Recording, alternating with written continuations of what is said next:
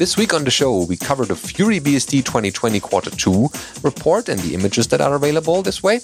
We have a list of technical reasons to choose FreeBSD over GNU slash Linux. The Ars Technica article about the GhostBSD review is what we're looking at. Then we tell you about the TLS Mastery sponsorships that are now open and you can support if you like. The BSD community showed their various collections, and we covered a couple of the posts that people have sent to us. The tale of the OpenBSD secure memory allocator is what we tell you, as well as learning how to stop worrying and love the SSDs in this week's episode of BSD Now.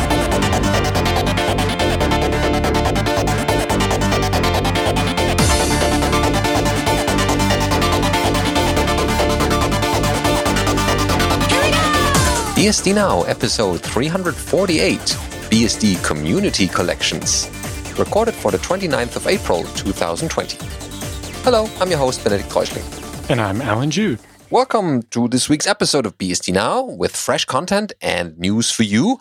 Uh, the headlines this week uh, start with FuryBSD 2020 Quarter 2 images available for XFCE and KDE.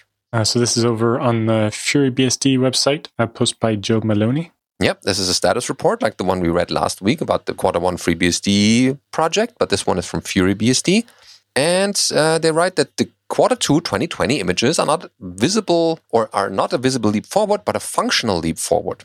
Most effort was spent creating a better out of the box experience for automatic Ethernet configurations, working Wi Fi, webcam, and improved hypervisor support. Yeah, so FuryBSD is basically part of the team uh, from the old PCBSD slash TrueOS that have kept doing a BSD based thing because the project Trident uh, went a more Linuxy direction. But yeah, they have uh, improved guest additions for VirtualBox, VMware, KVM, and uh, Xen, plus some improvements for bhyve too, and their new Fury BSD Wi-Fi tool. Yeah, for that specifically, they write that they added the Wi Fi tool to allow the user to select and configure detected Wi Fi devices which launches WPA GUI for user with the select device when there are multiple Wi-Fi devices. And it does DHCP CD, which will detect a new connection that has been established and automatically obtain the IPv6 and IPv4 addresses. There's plenty of cool things in the details of the announcement, uh, so check it out and report anything to us about FuryBSD. Maybe you have used it for a while and want to, uh, you know, give us your experiences with us. Would be nice to hear more about this. Then, next, uh, our item we have in this show is technical reasons to choose FreeBSD over GNU Linux. So, this is a post over on UnixSheikh.com. And it says, Since I wrote my article, Why You Should Migrate Everything from Linux to BSD, I've wanted to write something about the technical reasons to choose FreeBSD over Linux. And while I cannot possibly cover every single reason, I can write out some of the reasons that I consider worth noting. So, this is a post from uh, earlier this month. and starts with an introduction. In my previous article, Why You Should Migrate Everything from Linux to BSD, Part 1 and Part 2, I addressed some of the uh, political problems that have been going on in GNU Linux. And while I believe these issues are important and reasons to consider migrating from Linux to BSD, there also exist technical reasons to consider. The first being the clean separation. Because of the way FreeBSD has been designed and how the different components can be put together, you can deal with configuration and tuning and all the tools that have been developed and improved over many years. Whereas with Linux distributions I've been working with since 1995, you get a feeling of a mismatch sometimes. He goes into detail about that, but he also talks about uh, documentation and the fact that one project means the documentation is more easily found in one place. Some he talks about some of the uh, installation stuff and some of the security settings, looking at uh, stability uh, and then the ports collection, the combination of having a base system where you get stable releases on a fairly regular schedule, but your packages, the applications you run, get updated very frequently. Either your choice of the latest rolling release, which is every couple of days, or the quarterly branch if you want your applications to not change quite so frequently. But compared to some Linuxes where, you know, if you want a certain programming language, whether that's PHP, Ruby, Python, whatever, uh, the newest or even, you know, server applications like Nginx or MySQL or whatever, the newest version you can get, if they're from three years ago, that's not especially helpful when you're trying to develop modern applications. So having that mix of long-term stability of the OS with rolling release of the packages gives you a very powerful combination. They also talk about uh, and using that to be able to build your own packages so that you can customize things if you need to. Then they have more than an entire screen full on ZFS. Uh, and then even a separate section from that on boot environments and having the ability to, you know, roll back your system if something does go wrong really helps a lot. Then they talk about the BSD style init and how nice sometimes having the RC scripts are compared to something more complicated like systemd. You know, there are advantages to more complicated systems, but there sometimes is something nice about having a system you can understand all the working parts of it and keep that, you know, the diagram of that in your head. Then it talks about jails and even a bit about uh, Bastille, which is one of the jail managers for FreeBSD. Talks about Capsicum, dtrace, bhyve, all of the different firewalls, uh, which is, you know, often an issue there. Uh, and then it has a whole section on tuning and geom, Linux binary compatibility, the security auditing, and then another whole screen full of notes saying, you know, this article is by no means an exhaustive list of technical reasons to use FreeBSD over Linux. Many other reasons exist, and I haven't addressed those. However, these are some of the features that stand out in their humble opinion. Unless you have a very specific need for Linux, such as a specific support for hardware, which, you know, there's not that much hardware that's only supported by Linux and not BSD nowadays then you can usually just choose to run FreeBSD. Uh, situations where you might experience problems with FreeBSD are situations where you're doing something very specific or where the application is very Linux centric. The maintainers of FreeBSD spend quite a bit of time making sure applications just work, and that's why there are 39,000 applications in the FreeBSD ports tree. They say they're running FreeBSD on both servers and desktop workstations. Where I recently have migrated systems running ZFS on both Debian and Linux and Arch over to FreeBSD, I've experienced an increase not only in performance but also in reliability because of the better integration that FreeBSD provides for ZFS. They're mostly using i3 as a window manager, and they say it is a real shame that FreeBSD hasn't received the same amount of attention as Linux. In many cases, especially on production servers and in commercial usage, a company can gain much by running FreeBSD rather than Linux, and often the only reason uh, they do run Linux is because of habits or because of the lack of general knowledge about FreeBSD. We remember that this article, you know, spurred a couple of comments, and also we asked, you know, what are your experiences BSD versus Linux, and we got a couple of responses, which we covered a couple episodes ago. So maybe this is a follow up and um, will spark interesting discussions in the same way.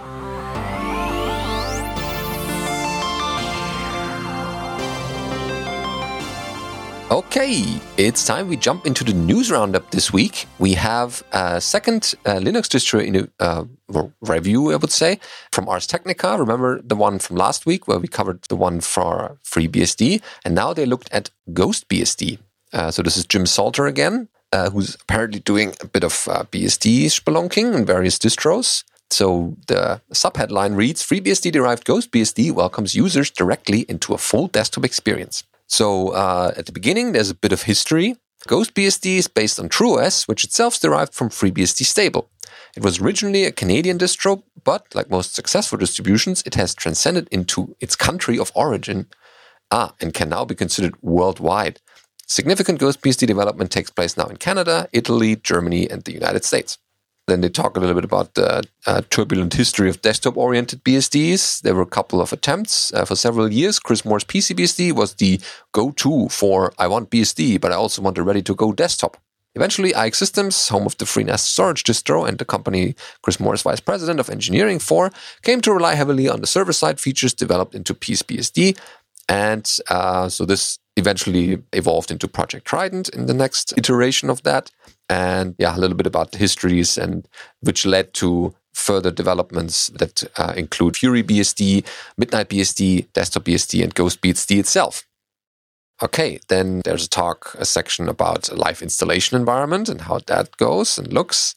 GhostBSD installation process is a pretty radical departure from FreeBSDs, although the underlying roots are still there.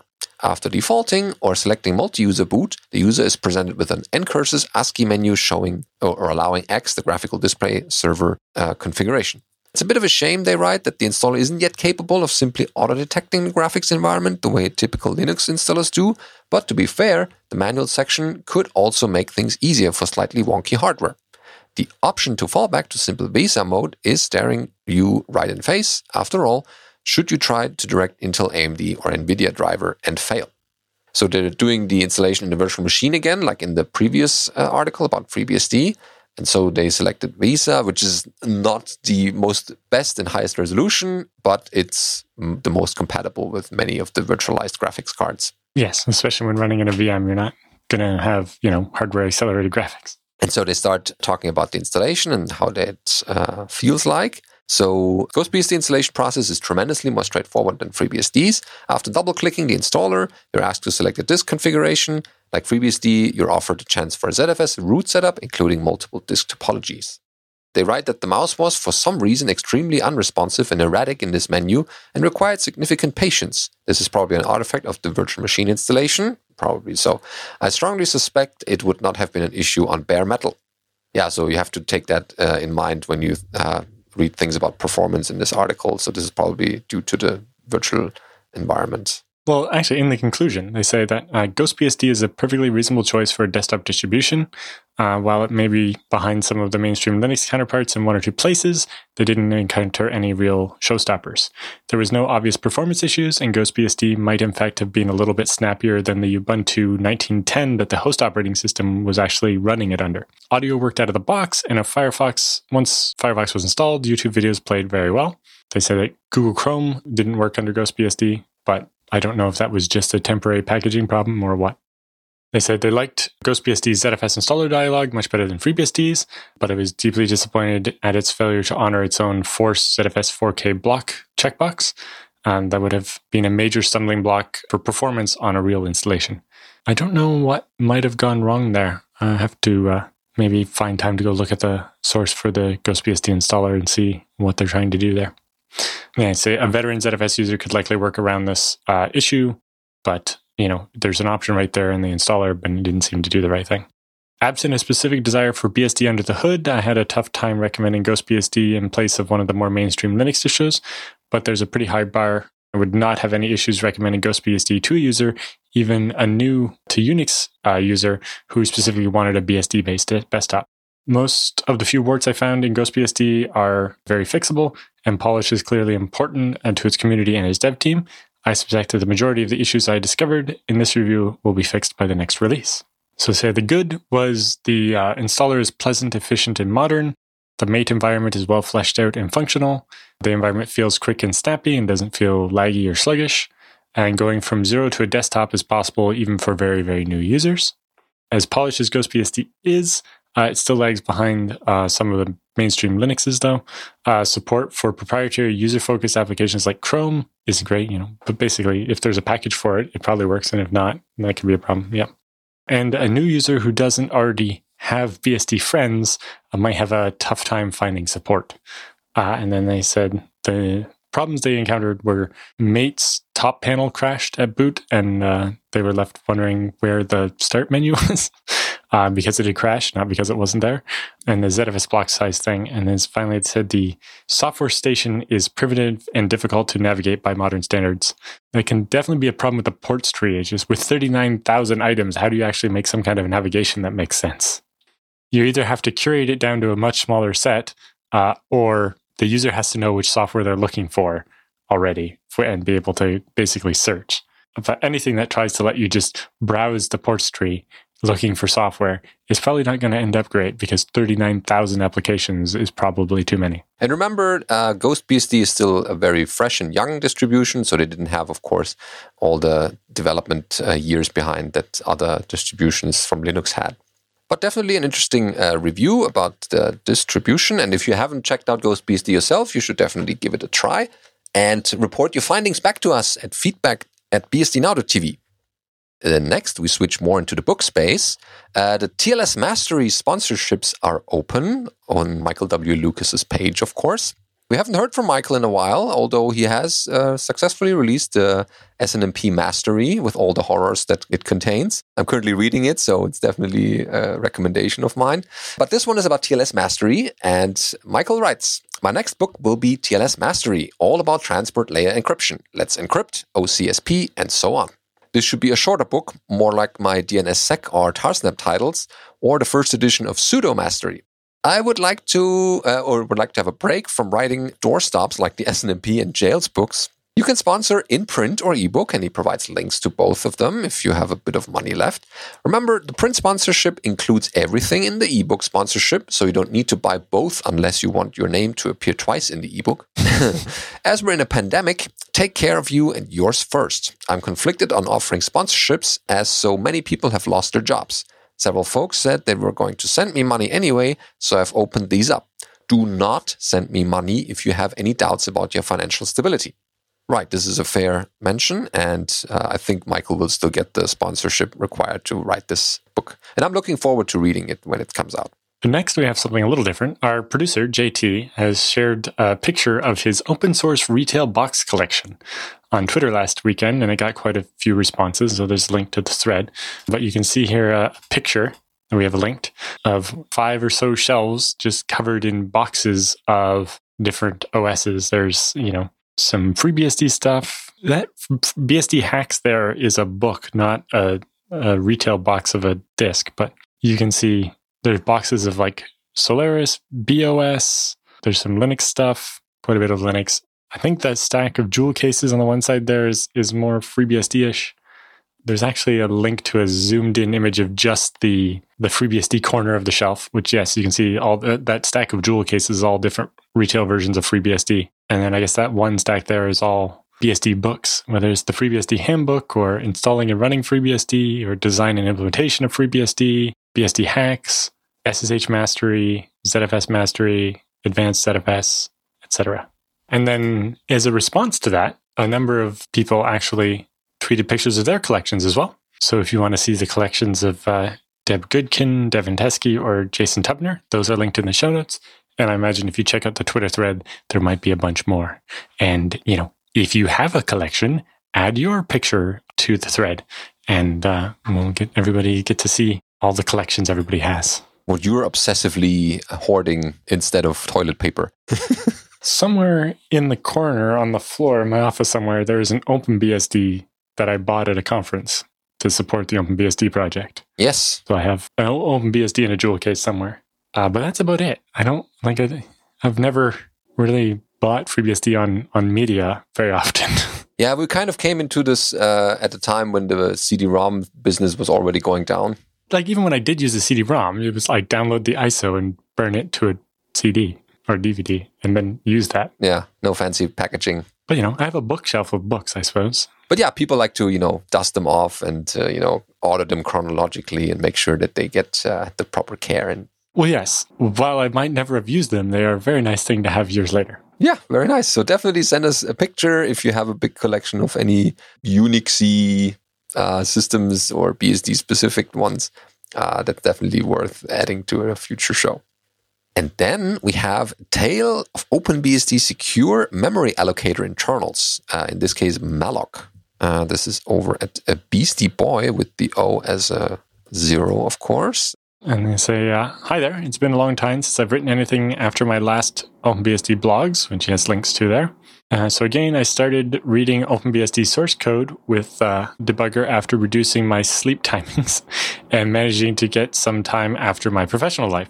Uh, this time, I've picked up my favorite item from my wish list to learn and share, and that is OpenBSD's malloc. I will try to keep it into, you know, an n part series due to the lengthy content, and this series will mostly focus on the user space code of malloc and friends. So first of all, I want to thank Otto Moerbeek, uh, Bryan Steele, and Fabio Romano for helping me to understand malloc internals and clearing up some of my queries.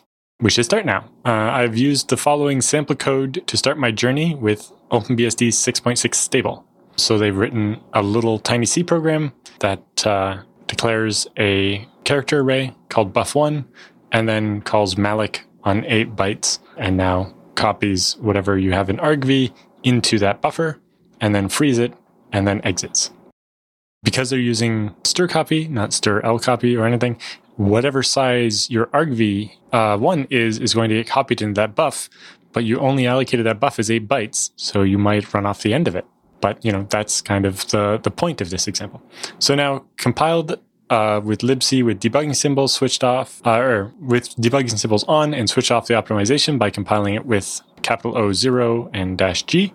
So they show how they do that. For printf style debugging, one can use dprintf or write system calls uh, to print anything, but keep in mind that after installation with libc, the printf statement, it will dump lots of information for each and every binary. So installation steps is not to use uh, malloc debugging. Anyway, goes into it. So they say just after the malloc uh, from the sample code, it jumps directly into the function malloc from libc standard of malloc.c. And we see that that one basically calls the function omalloc um, with a uh, prolog and epilogue wrapper around it.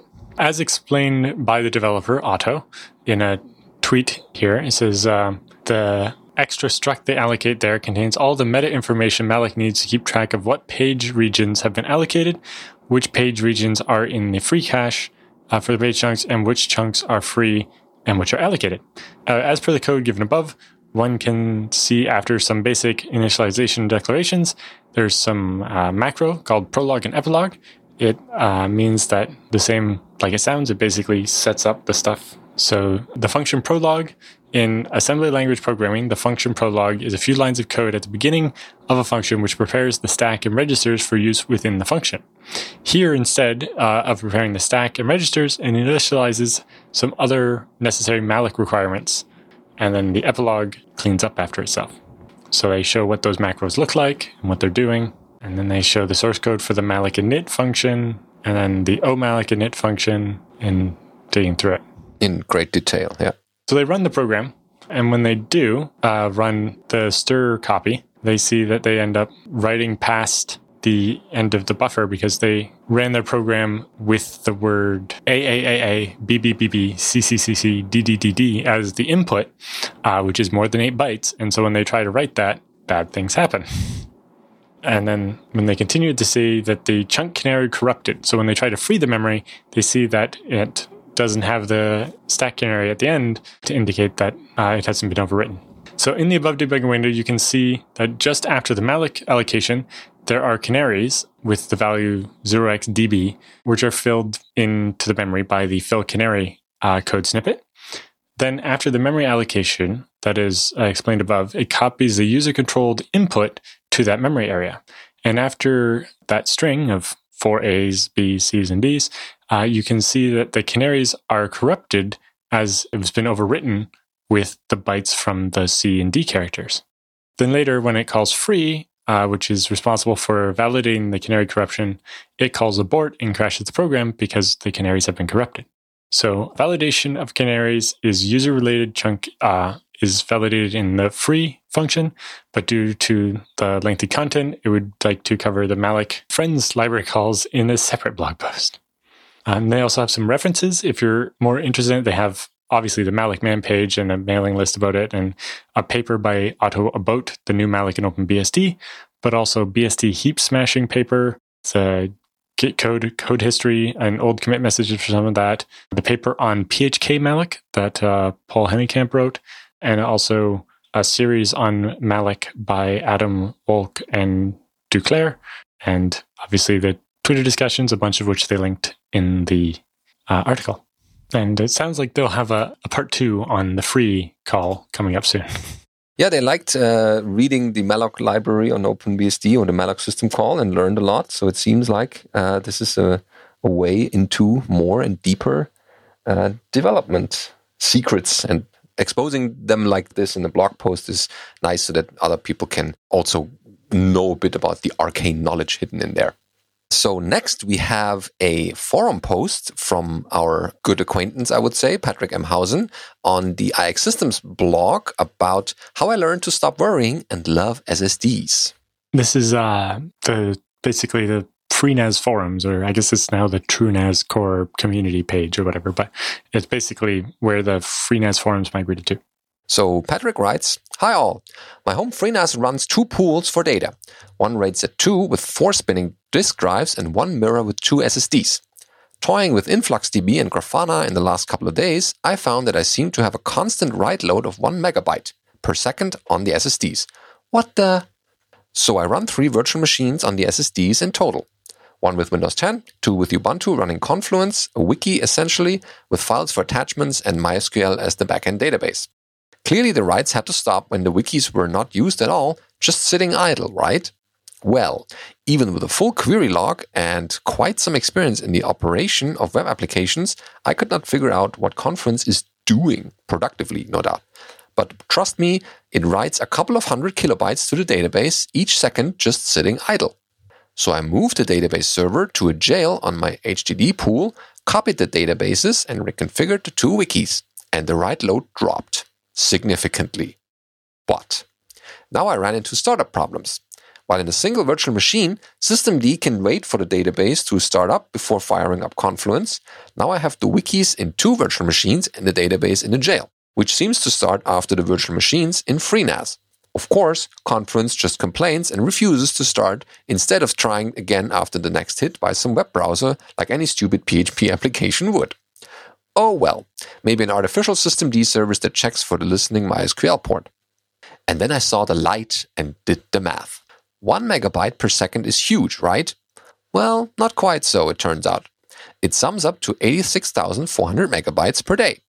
Let's make that 100 gigs because I can never figure out if we're talking binary or decimal, and there may be additional write jobs that someone uh, or somebody's actually using the wiki of all things. The SSDs in questions have a TBW of 600. That's 600 terabytes of data written. And that's only the guaranteed volume. They won't break at 600 terabytes plus one byte. That or five years, Samsung says. So that's 6,000 days of constant abuse or more than 16 years. They will long be replaced by half of that time. So roll back to the 1 p.m. snapshot, opt for easier management, and simply don't worry about the writing. I do replicate the virtual machine uh, zvols to my HDD pool, and uh, yeah, that's it. Hope you enjoyed my story. I definitely learned something. Of course, being myself, I'm still curious what Confluence is doing. right, that's still the application doing some crazy things there. Yeah but yes, it's it's definitely a thing that SSDs have a lot more endurance than they used to. But it also is a thing that you have to pick and choose the SSDs you use. I know of some people that picked overly cheap SSDs to use as the slog, the the write log in ZFS that only had an endurance of something like, you know, 500 terabytes or something, whereas higher end enterprise stuff that you would recommend for that kind of workload have you know, uh, write where leveling stuff for 10 petabytes, right? So if you if the drive can handle 10 petabytes over the course of five years, uh, it's going to last longer under high load. But you have to remember with the slog on a database, if you're writing constantly a lot, then you are going to eat through that 600 terabytes. You know, if you're doing a terabyte a day, which, you know, in the end, that's not that much writing. If you're doing a terabyte a day, then that's only 600 days. That's not even two years, and your SSD is wore out, which can be a problem. Uh, but it's a really big problem when it's your slog. yeah. And the ZFS wants to write all of the data to that first. Well, all of the synchronous data to that first. The other problem is, you know, you were smart and you mirrored your slog with two SSDs that you bought at the same time that have the same endurance. Mm. And so they both wore out at the same time. yeah. And providing you you know, a very short window where, you know, one was working and one wasn't. The nice thing about SSDs is when they do get to that wear out state, they tend to be, you can still read it, you just can't write to it anymore, uh, which is usually a little less bad than you know the drive just disappears or whatever. I also like how he started with the story. Like I toyed with uh, like Grafana and InfluxDB, and then suddenly the monitoring told me something interesting that I didn't know about before. So either it must be the the monitoring wrong, or I just discovered something that I didn't know about. So this led into more interesting, you know, explorations. So definitely a good thing to have monitoring. So yeah, thanks Patrick for writing that up for uh, people to read. And our next item is a little bit similar in that regard. It's also about infrastructure. Uh, it's my infrastructure as of 2019 on changeown.me. Yeah, changeown.me. It's uh, Daniel Jakots' blog. And he says, I've wanted to write about my infrastructure for a while, but I keep thinking I'll wait until after I'm done the next thing on my to do list.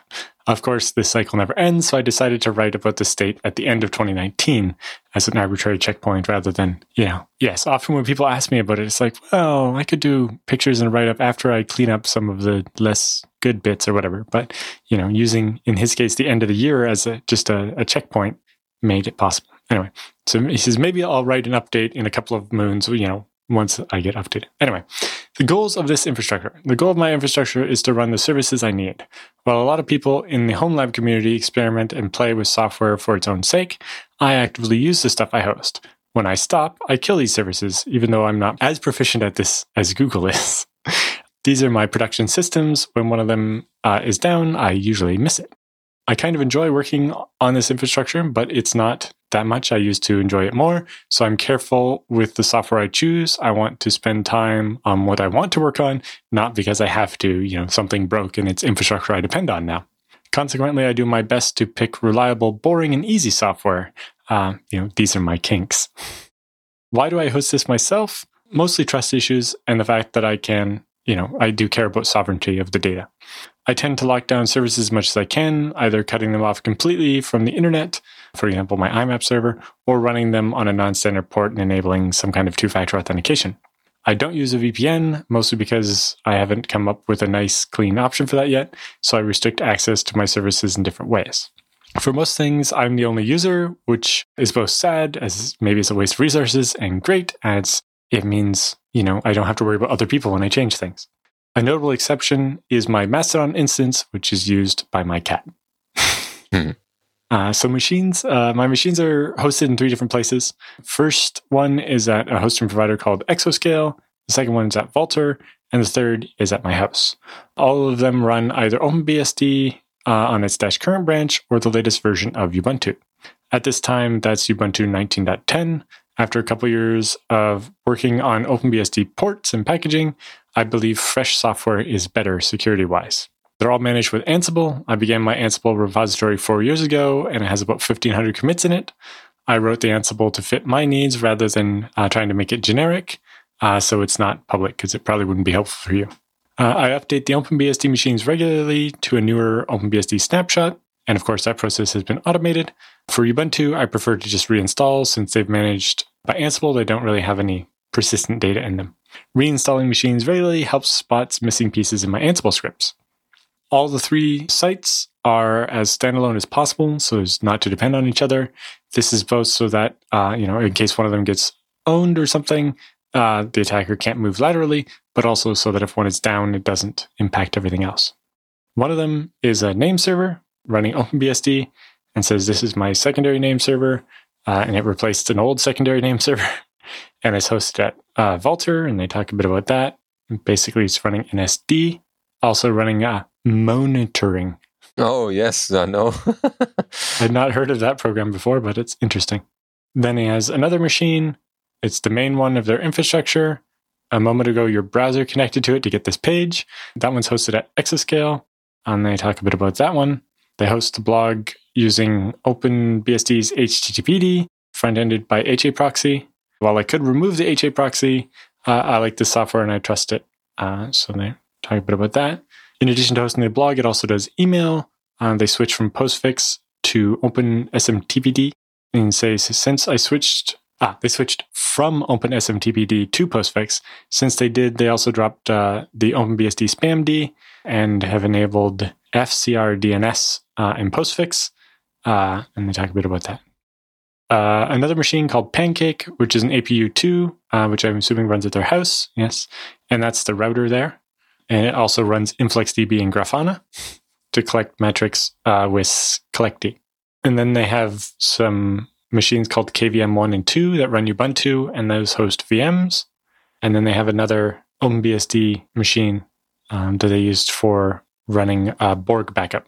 And then they have OpenBSD VMs for database and the web server, a Ubuntu machine doing some Docker stuff. Okay. But if you want to know more about what they're using and how they're doing it, it's all there in the blog post. Yeah, it's a nice write up to know, you know, oh, I have accumulated a bunch of things in the in the years. But yeah, it's it's one of the points I plan to try to talk about in a uh, the home lab session that I'm hosting for BSDCan, which we'll talk about later in the show, is the, you know, if if you're going to keep certain stuff as part of your home lab rather than as part of your home network, you have to make sure it doesn't end up running critical services that are important to your household.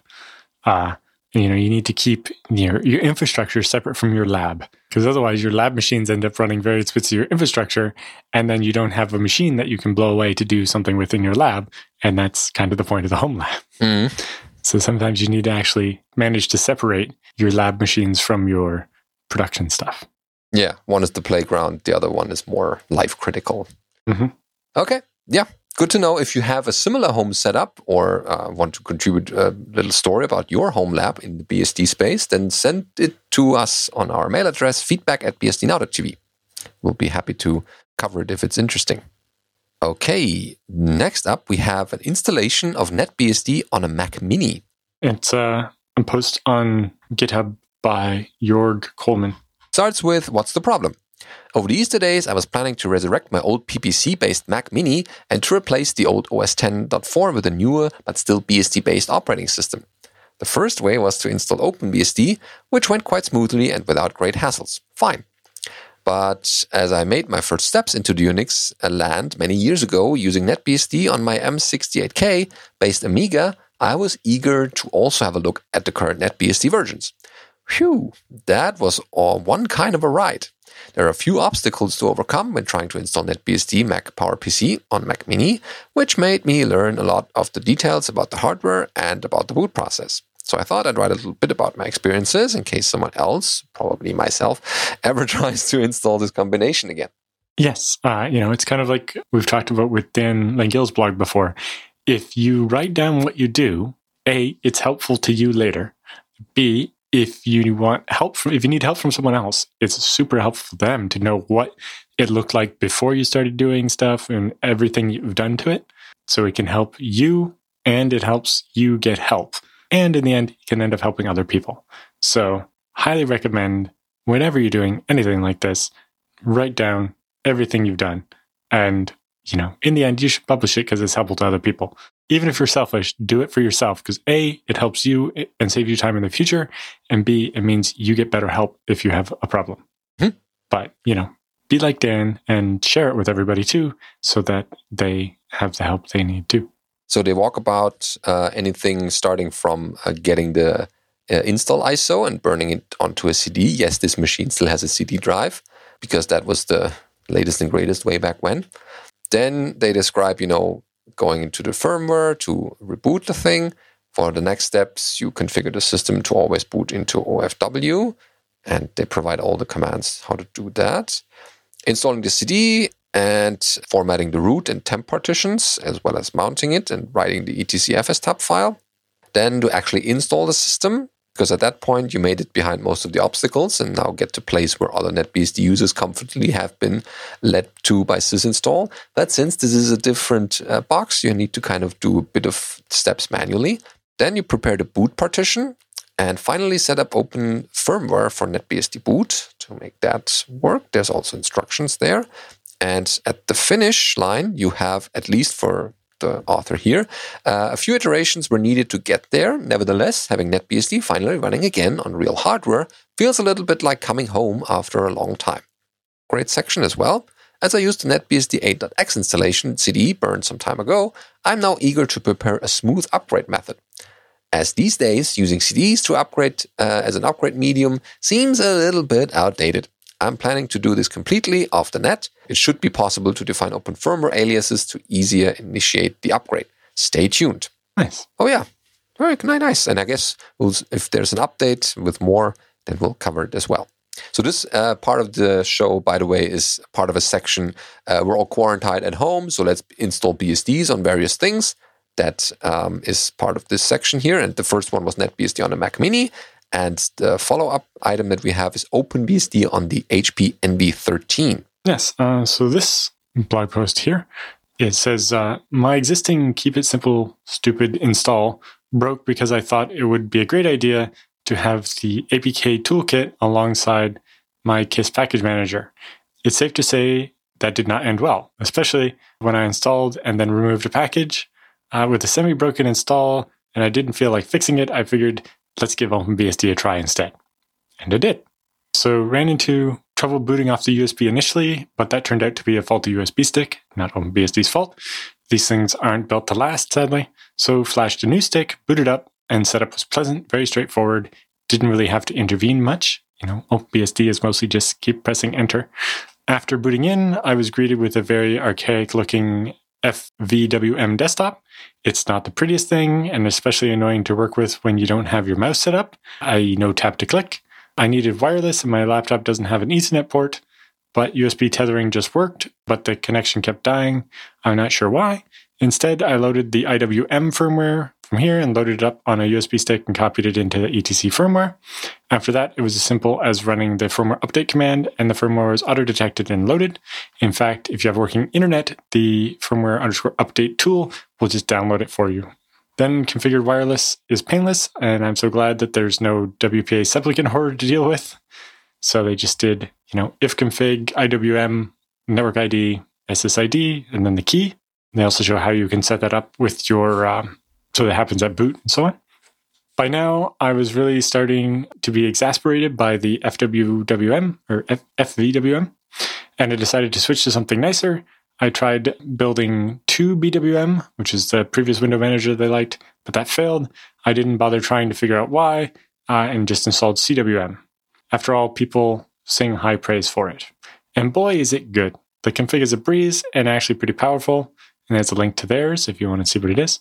CWM also has a built-in launcher, so dmenu isn't necessary anymore, and you can read the man page for how that works. The touchpad was pretty simple to set up. OpenBSD has wsconsctl, which lets you set up your tap to click, mouse acceleration, etc. However, more advanced configuration can be achieved by getting Xorg to use the Synaptic driver. Just add the 70-synaptic.conf to your xorg.conf.d and they have an example of that. And then they also set up suspend and hibernate just worked thanks to the power management stuff.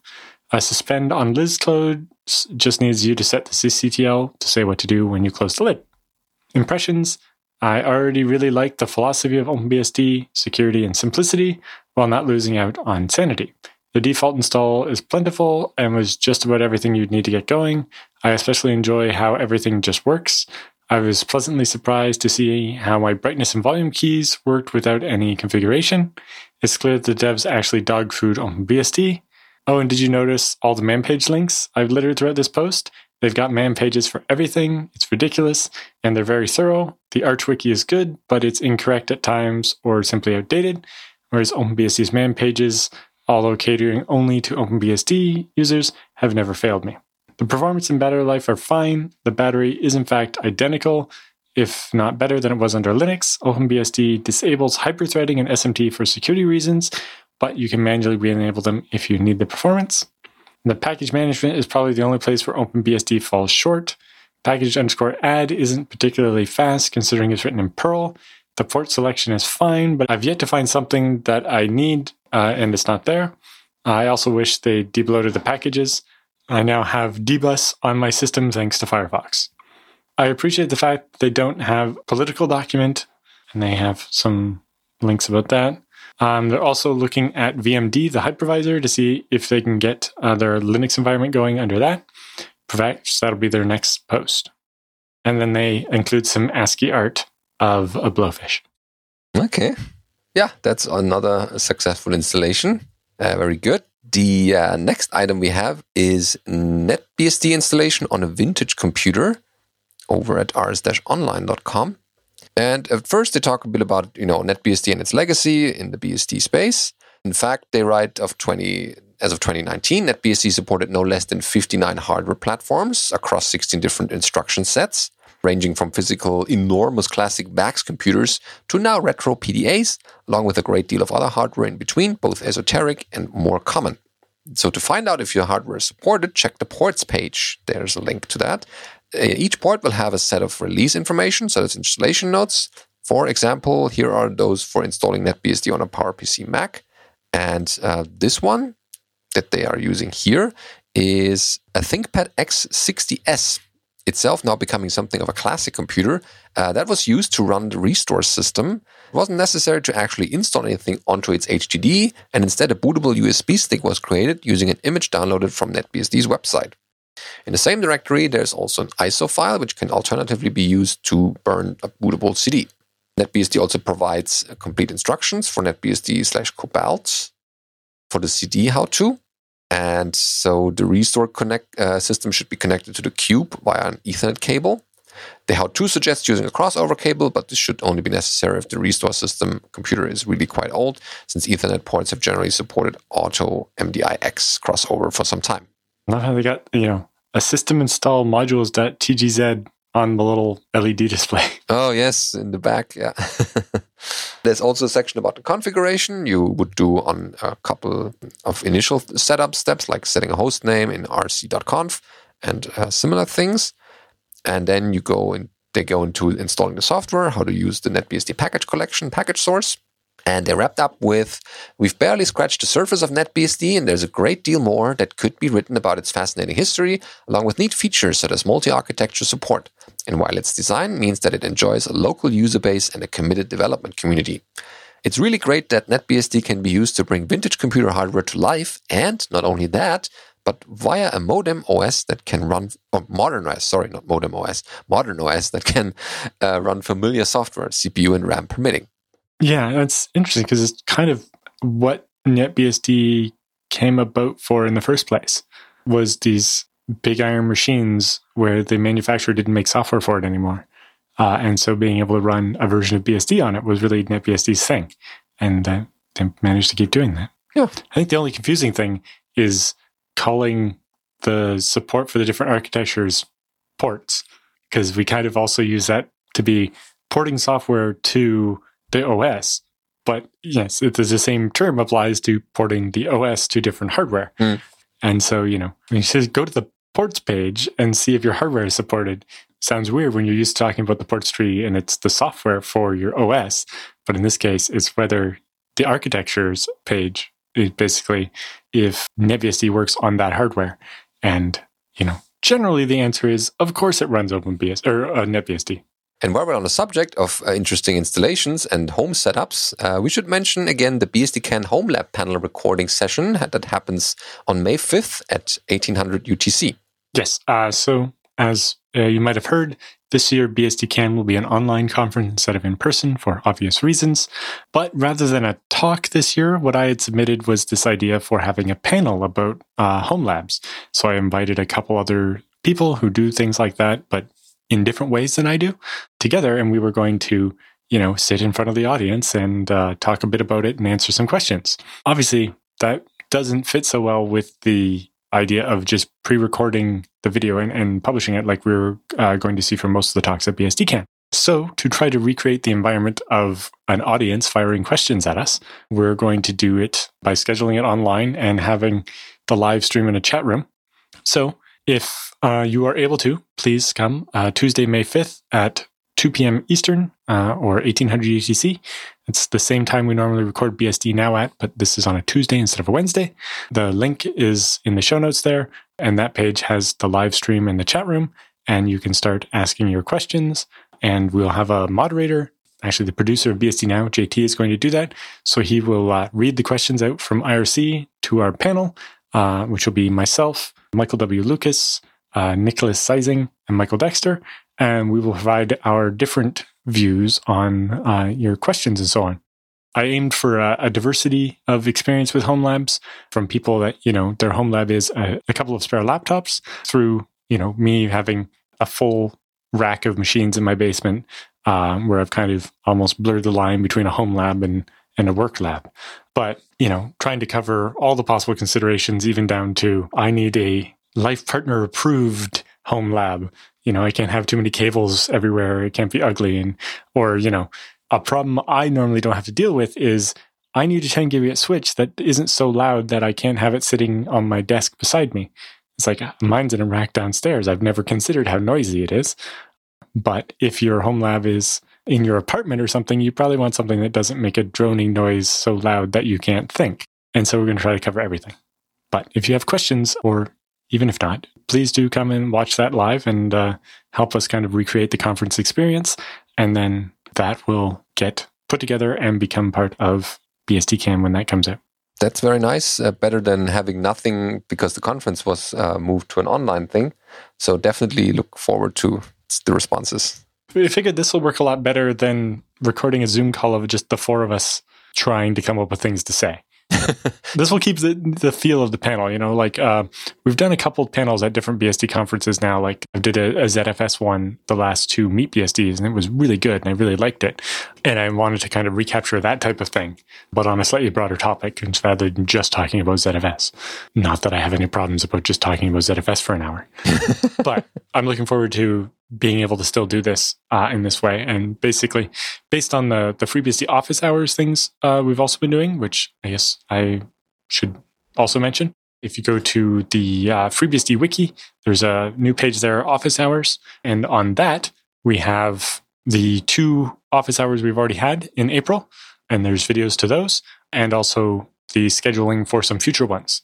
And uh, the general idea there is to bring together a bunch of developers and users to answer questions.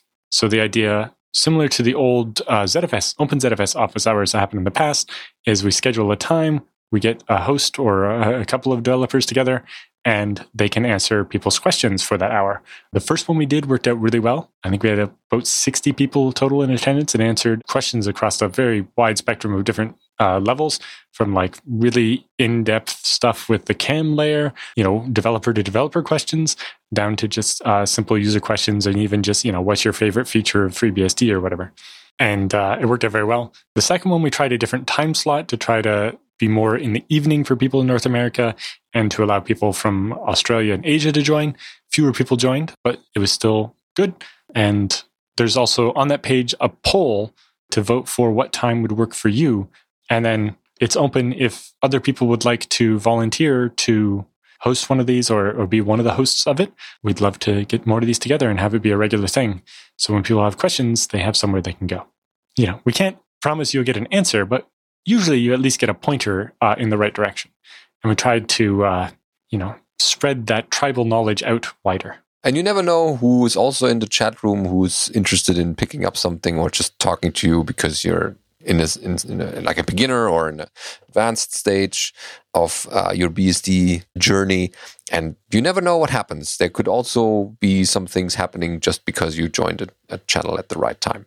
Okay, uh, since last week we announced this the first time, we uh, should repeat this one more time, or so that people can actually make updates and know about this and don't get surprised. BSD Now is going independent. So, uh, as kind of a backstory here, uh, so after being part of Jupiter Broadcasting uh, since we started back in ooh, 2013, BSD Now is moving to become independent. So uh, we, of course, thank the people who have been with us on this journey from Jupiter Broadcasting and the successor Linux Academy for hosting us for so many years and allowing us to bring you over 100 episodes. That's quite a lot uh, without advertisements in the actual parts and segments. Uh, so for you, the listener, this doesn't mean much of a change. Just for us behind the scenes, not much will change. Just make sure that your subscription to this podcast via any RSS feeds or any other podcasting applications that you have will point to bsdnow.tv rather than the Jupiter Broadcasting ones. Otherwise, you will miss the next episode. Uh, of course, we will do weekly episodes as always. And if there's something new on our side that you should be aware of, we'll mention it, of course, on the website and in the podcast. Uh, so yes, again, thanks to Jupiter Broadcasting and Linux Academy, and we understand why uh, aren't able to to keep the show going anymore. Um, but don't worry, we will keep the show going anyway. That's definitely our our goal and aim, and uh, we will definitely do our own thing independently, just the way we did it with um, big companies behind it. so yeah, thanks again for the people who've been with us on this journey, and um, just to let you know, update your RSS feed so you get the latest and greatest updates from us.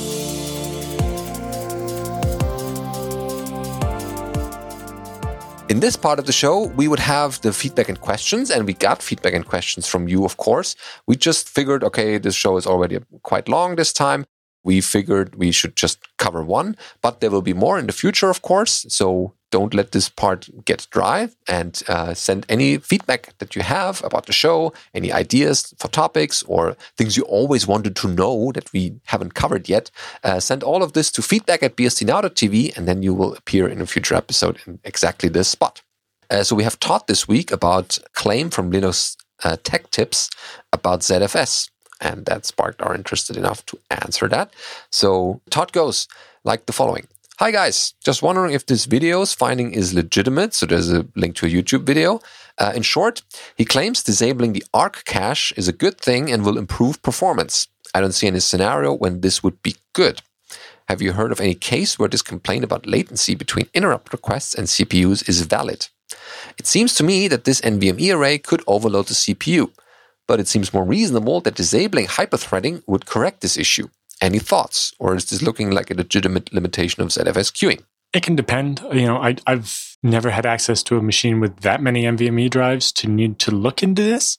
Luckily, in ZFS, this is easy enough to do. Like you can just ZFS set primary cache equals none and compare before and after and see.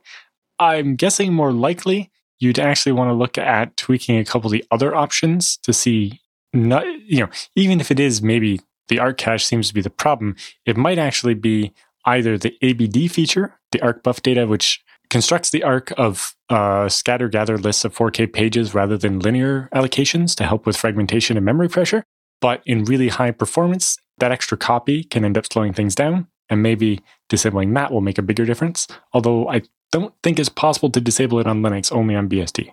The other one is the compressed arc. Uh, you might try disabling the compressed arc because it might be that, you know, the NVMe is so fast that the step of decompressing the blocks uh, is, is starting to slow it down. But there could also be some limitations in ZFS's queuing. I know there's been a bunch of work to improve performance with NVMe. You know, as suddenly the disks go from you know, being able to do hundreds of IOPS and hundreds of megabytes a second into hundreds of thousands of IOPS and gigabytes per second, obviously there might be some more work to be done there. But most likely, disabling the ARC is a, a workaround to a problem rather than the solution. Because, you know, in the end, the RAM is still going to be faster than the NVMe, but you might decide that the stuff on the NVMe is fast enough that uh, maybe skipping that might help. I don't know. I know there's also some work going on upstream in OpenZFS for, I think, DirectIO to be specifically for uh, reading and writing without going through the cache. Although that's more about not pushing valid data out of the cache to make room for this data you know you're not going to use a second time. So choosing not to cache something that way rather than because the cache is slow, you're doing it because the cache is making this other stuff fast and we don't want to slow it down by making it cache something we know we're not going to use a second time. So I wish I had a test system to be able to uh, track this problem down and be able to tell you for sure whether it's you know a, a, particular way the ZFS does queuing that isn't the problem, or if it's a specific feature of the arc, or uh, if it was just some tuning. Because it could also be just that there's a couple ZFS tunables that Linus needs to tweak in order to handle the fact that, in general, NVMe devices are different than regular hard drives and even SSDs in that you know, with a SATA interface, the drive only executes one command at a time. Now, with native queuing and so on, you can give the drive multiple commands, and the SSDs can usually use this to try to get some work done. But the commands always complete in the order they were sent. Maybe not. Actually, it depends. Anyway, the big difference is, in general, a spinning hard drive does one thing at a time, whereas an NVMe usually can support up to doing 63 different commands at once, and the newer drives can start bumping that number up where you can have a lot of stuff happening at once. And in fact, where often you need to give it that many different things to do at once in order for it to get all of its performance. If you give it one thing at a time, you're only going to use, you know, one 32nd of the available NAND dies to read from. Whereas if you give it a larger amount of work, it can spread that out across the, the parts of the flash and get more work done in the same amount of time. So it might also just be that you know, there's some tweaking that needs to be done to, to make that NVMe array work well. And like you said, it could be hyperthreading. If they're just scheduling more interrupts or there's just too many threads competing, they're spending all their time contending on things rather than actually doing the work. Right. Yeah. Test multiple uh, avenues you can explore where this is coming from. Okay. Uh, hopefully that gave you some pointers and some ideas what to do and what not to do, or just wait until uh, ZFS code has grown a feature to accommodate for that. Well, yeah. If you have one of these NVMe arrays, like you know, with a lot of NVMe, then you know I'd be happy to help try to work out what the problems are and get them fixed. But I don't know if anybody other than Linus has an array with that much NVMe uh, and is running into these problems. I've not heard of anybody else running into these problems. Yeah, definitely recording or reporting that upstream to the ZFS folks uh, is good. And if you can provide some some testing or some try out some patches, that would definitely help bringing the upstream uh, software uh, into shape to make it work more smoothly. So yeah, that pretty much wraps up our feedback and questions. Uh, thanks, Todd. And that also ends this week's episode of BSD Now. Don't forget to send us uh, anything that you found on the web that's BSD related that should be interested to other people and included in a future episode to feedback at bsdnow.tv. And we'll be right back next week in the usual manner. Yeah, stay safe, stay healthy, and uh, wait until this episode has a new iteration. Comes out next week.